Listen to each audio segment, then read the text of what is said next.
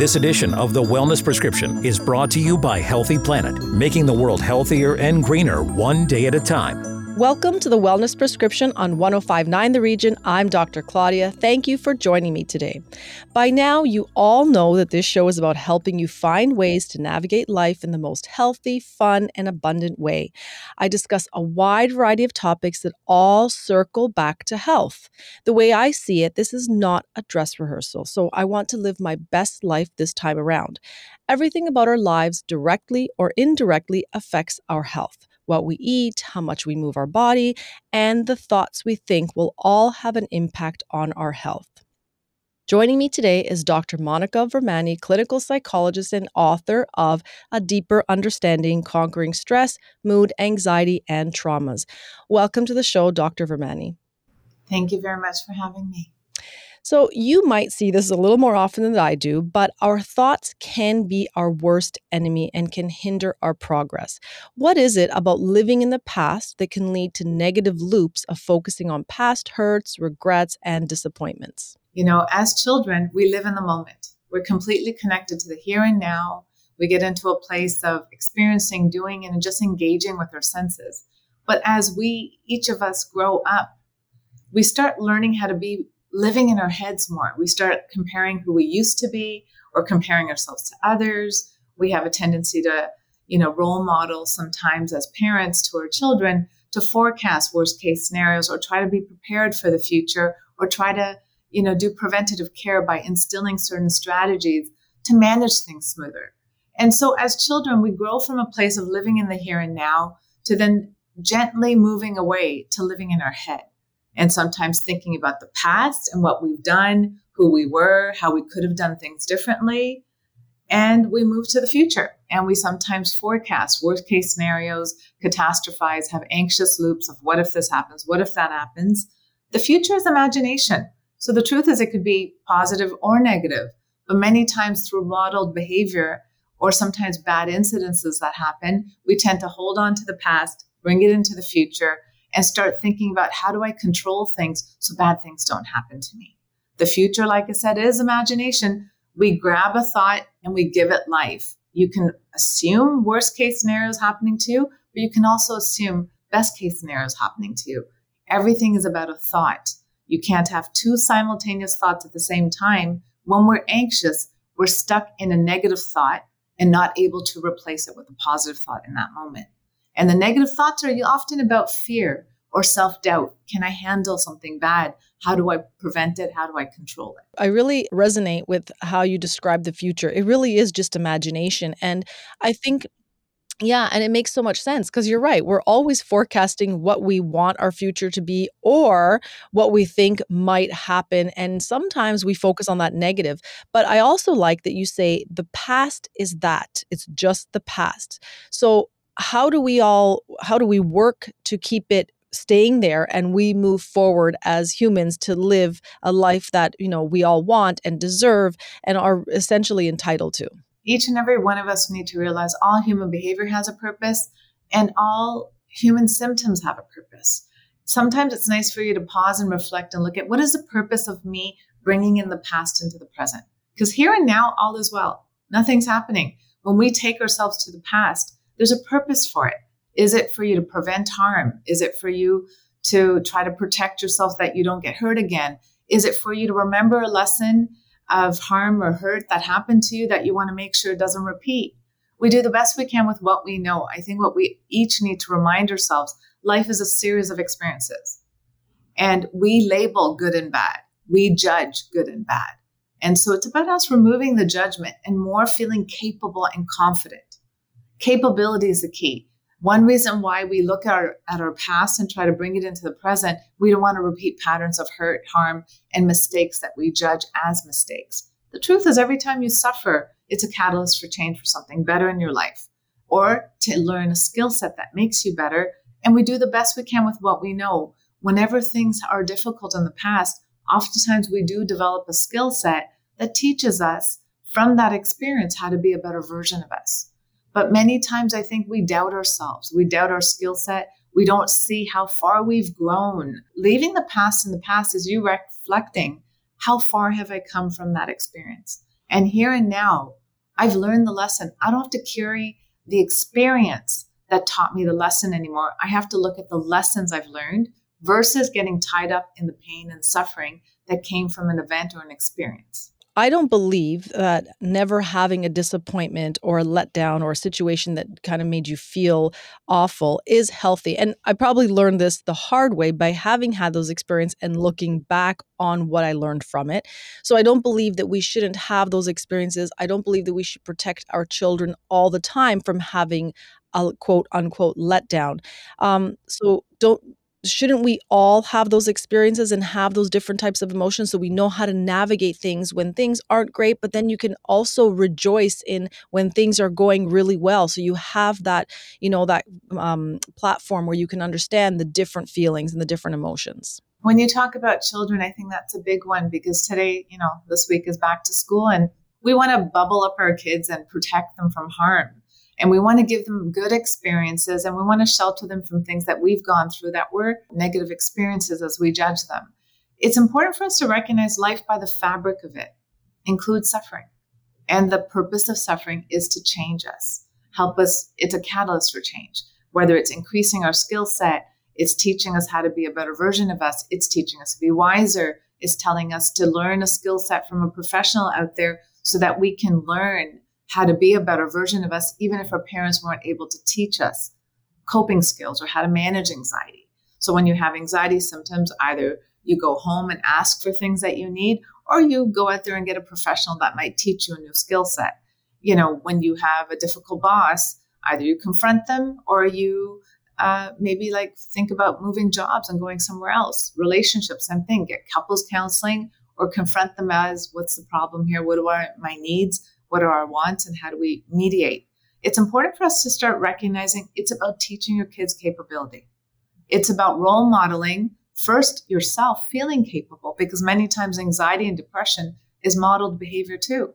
We reinforce worrying, we reinforce trying to control everything, we reinforce perfectionism. And it's important for us to realize as parents when you don't take care of yourself, there is a ripple effect of modeling unhealthy behaviors and coping strategies. And so when it comes to thoughts, it is good for us to pause and reflect. Am I reinforcing you are capable, you got this? Or am I reinforcing be careful, worry about this, try to prevent bad things happening? If something bad happens, you know, maybe you caused it. It is important for us to watch our words because they are quite powerful, they are hurtful. And as parents, sometimes we get stuck in that rat race of fulfilling roles day to day, and we don't always pay attention to our reactions that are patterns and are blueprints that just automatically flow out of us, but not necessarily are productive or healthy for us or our children. And I feel like sometimes having the conversation with my own children helps me navigate my own past hurts and stresses and anxieties. And for example, my son is having a bit of a scheduling issue with his courses this year. And instead of me saying, well, just, you know, suck it up, deal with it, we had a conversation. We said, this is you know a real life situation. Every mm-hmm. day in real life you're going to have these experiences and you may encounter these things. So we're going to take it one step at a time. We're going to try and navigate it together. We're going to try to come up with the best scenario. I don't feel like I should be protecting him and saying, I'm going to solve this for you. Don't you worry. I, I feel like we need to more have a conversation around coping and strategizing and dealing with it so it doesn't develop into anxiety for future experiences. Is that a great strategy or should I be dealing with it differently? You know, as parents, I think we have to always remember that we are blessed with these children in our lives and they are dependent on us for survival initially. You know, as babies, we feed them, we clean them, we take care of them because they're dependent on us for survival. But as they grow, our job as parents is to give them the coping skills and tools to succeed in life, not to do it for them.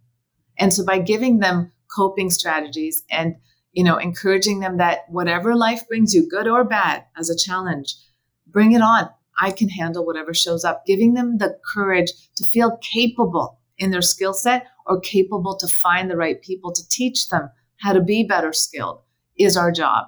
And as we as we, we need to take a step back as they're growing up to watch them make their mistakes and wobble and have challenges and see how they manage it. Because as you watch them, you're like the backup. You know, they need to know that they can come to you when they're in a time of need or in a time where they want advice on how to get better resources. But if you're always doing it for them, someday you won't be around and you'll just be looking at them in the spirit world going, damn, I wish I taught them better skills because right now they don't know what they're doing. So our job is to equip them to handle life successfully. And we do the best we can with what we know. Even as parents, we have to humble ourselves to realize if we haven't treated our mood and anxiety or managed our own symptoms, we do spill over onto others, including our children, and many times modeled behavior or missing genetics. We might not get the treatment that is necessary for ourselves, so we're not treating our children either. So we have to humble ourselves that sometimes we have to go beyond ourselves and our knowledge set to maybe bring in resources to make our kids better equipped. I really like that. I feel like you're so right because I find myself sometimes creating a situation in my mind with my own kids and kind of thinking, oh, it could be like this. And what if this is like this? And, you know, what if, you know, my one child doesn't like the class she's in? And at the end of the day, there are certain things we don't have control over, but what we control is how we react to them. So I try to be like very tight lipped about it and just see what happens and try to cope with my own um, fears of parenting and trying to do the right thing for them and trying to, you know, change everything and fix everything for them. So it is a real balance. But so everything we discussed so far is about, you know, um, how our thoughts can shape our future and affect our health. But let's focus on talking about like a positive mindset. Is that really the key to changing your thoughts, changing the outcomes? Is it really important to always try to turn things to a positive um, uh, perspective? I think, again, when we're living in the here and now, so when you're living in the moment, as we call meditation, is where you lose the concept of time and space. So when you're in the here and now, you're not judging it you're just experiencing, doing, and engaging with your senses. So, whenever we meditate, it literally is you losing the concept of time and space and engaging with something with complete presence with your senses. And so, whether it's eating, spending time with your friends, whenever you have those moments of you're like, oh my God, four hours went by. How did that happen? You lost the concept of time and space because you were completely present with one thing, engaged and not judging it, just being with it. You know, athletes call it the zone, photographers call it the pocket. It's where you're in the zone and you're focused. When you're in the here and now, you're not judging it. There's no negative thoughts. It's when you leave that moment, your mind goes to the past, compares it to the past, experiences from the past, looks at regrets and could have, should have, or it goes to the future and it forecasts worst case scenarios, catastrophizes, goes through anxious loops, what if this happens? What if that happens? And we want to control things. But we always have to remind ourselves, you know, in the here and now, you're in a place of groundedness and composure. And so you're born in that state. And as you're growing, you start spending more and more time in your head. And so when we talk about thoughts, your thoughts lead to your moods and your behaviors. And so, yes, we were born in a state of really engaging. So there wasn't negative thoughts. But hurtful experiences, criticism, disappointment by ourselves, disappointment by others, things we judge as failures or, you know, um, hardships, we tend to personalize the pain and we start labeling things as negative. We start labeling ourselves as not good enough, not capable. Self doubt starts to creep in. And so when you say the positive mindset, the positive mindset is about you pausing and reflecting again to slow down. Where did I lose? Being in the here and now, to now be in my head and being hard on myself, being in a place of judgment of like, I'm not good enough, I'm not smart enough. An isolated event is not a never ending pattern. Challenge thoughts. And as I mentioned earlier, you can't have two simultaneous thoughts at the same time. So either you're having a negative thought and it's circulating and causing you stress, or you're having a positive thought and feeling hopeful and able to manage whatever shows up. Let's learn if you are in a negative, anxious loop, to be in a place of reframing negative thoughts being more positive. And so a positive mindset is being accurate.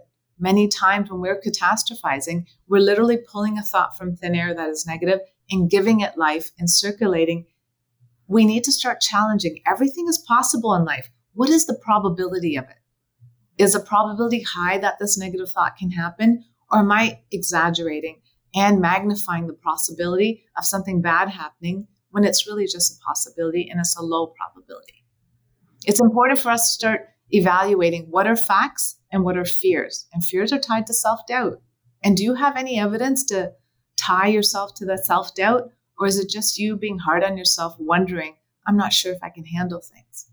So, a positive mindset is reinforcing skill set, it's recognizing if my head goes to negative thoughts. And sometimes we're replaying modeled behavior. If my mom's negative and critical, I might learn to see the world in that light. It's a little more skeptical, a little more trust issues, a little bit more like bad things happen, you know, and sometimes we reinforce things unintentionally, you know, without recognizing that we're hurting our children by trying to protect them, but we're also instilling fear and self doubt in them. And so challenging our thoughts is important and i can't agree with you more. I feel like we we do that to ourselves and um you know we need to understand that it's normal to have those eh, feelings and those fears and those anxieties but we need to maintain a positive attitude. When we come back more on how our thoughts can shape our health with dr vermani. This is the wellness prescription on 1059 the region. Stay with us have a question for Dr. Claudia? Call us at 416 335 1059. Tweet us at 1059 The Region or email us info at 1059theregion.com. The Wellness Prescription with Dr. Claudia on 1059 The Region. You're listening to 1059 The Region. Welcome back to the Wellness Prescription. Before the break, Dr. Vermani and I were discussing leaving the past in the past. It sounds easy, but there are so many variables at play. I feel that most of us need to focus some energy on forgiveness. We need to forgive ourselves, forgive others, and release the anger that comes with not forgiving. Dr. Vermani, can you tell us about the importance of forgiveness? I feel like it's an overlooked emotion, it's an overlooked thing. What is one thing that we can do to start? Start the process of forgiveness and why should we be forgiving? We can pause and reflect to look at what have we personalized from hurtful experiences.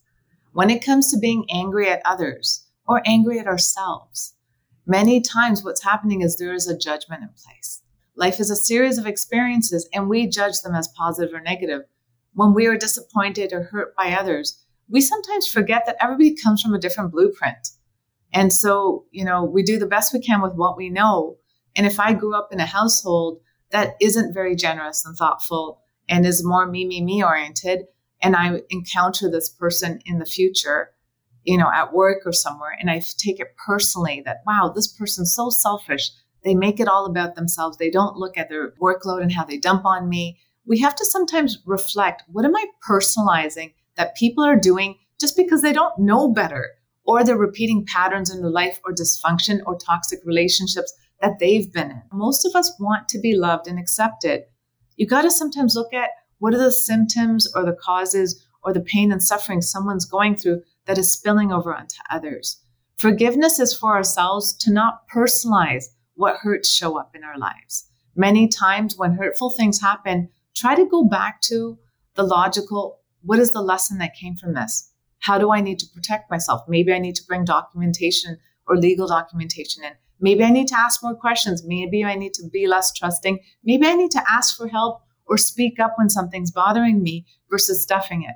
It is important for us to recognize what was my part in the dysfunctional relationship or experience or event that happened versus personalizing people hurt me.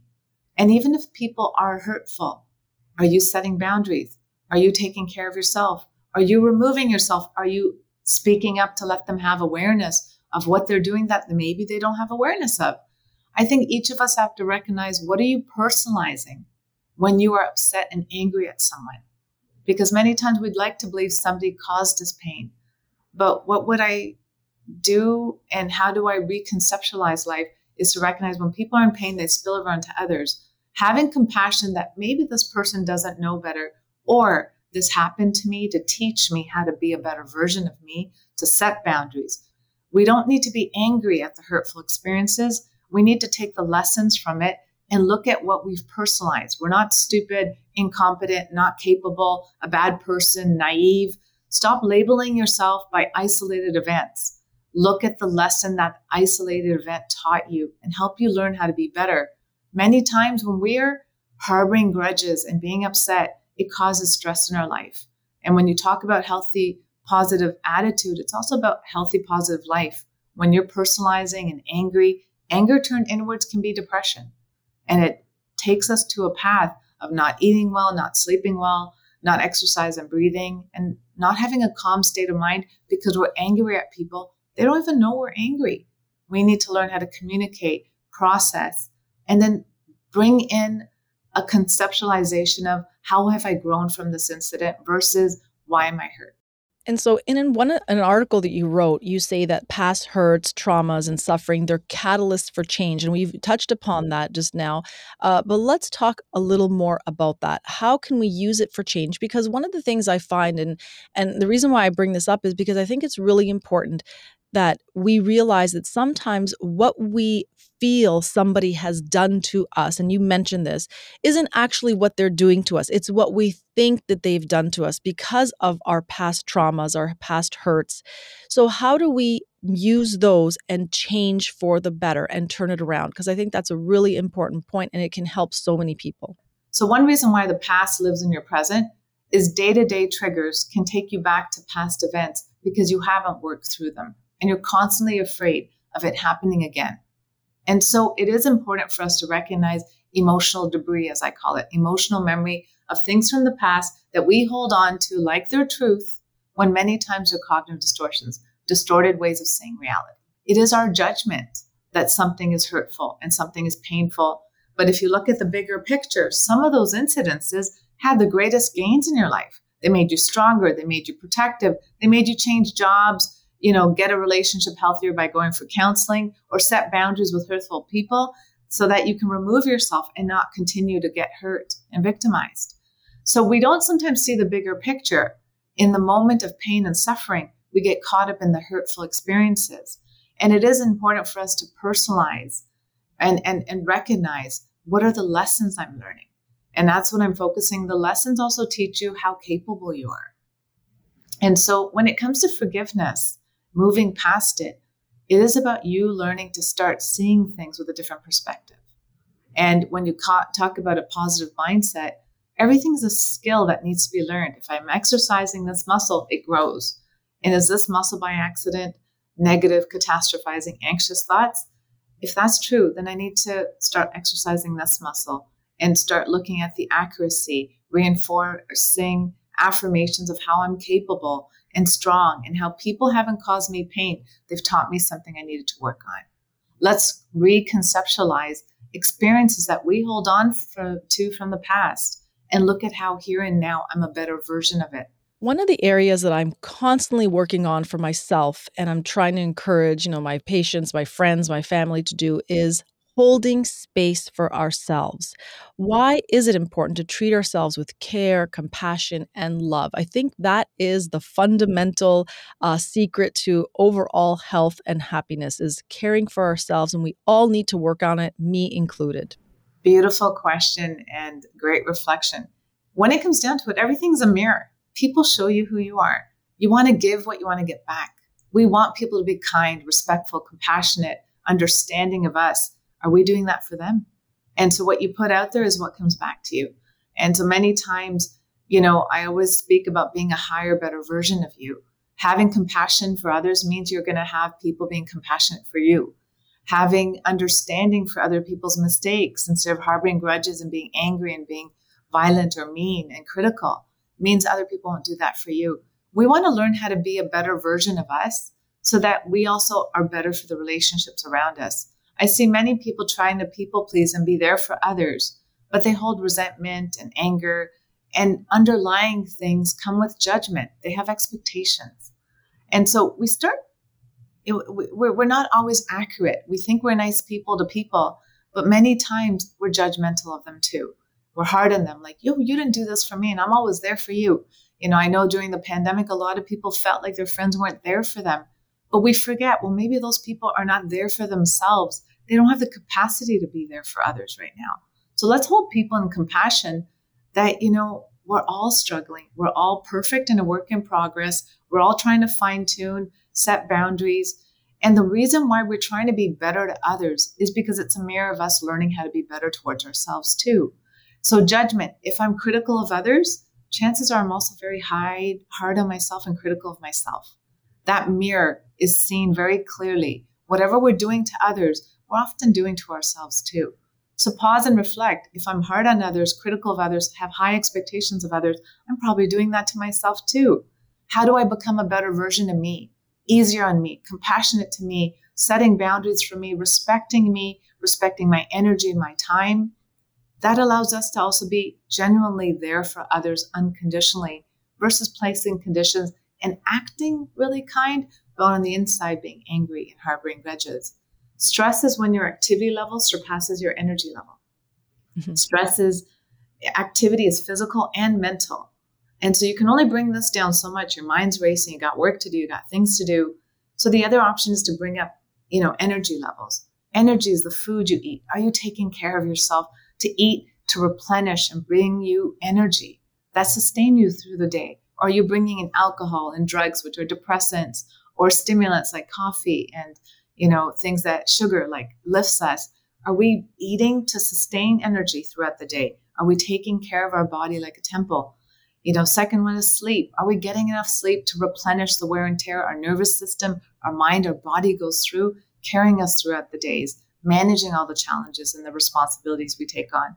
Third one is exercise and breathing. Are we bringing our breathing from short and shallow, which we learn when we get busier and busier in life, to a full belly breath? And the fourth one is a calm state of mind. Am I dealing with things that bother me when I have dead air time? Dead air time when you're just in silent. Where does your head go? Is it feeling upset about mom and dad? Is it dreading that phone call or that name on your on your phone that you're like, I don't know how to deal with this person. I'm going to avoid them. Learn to deal with unpleasant feelings. Don't avoid them. Learn to confront and set boundaries.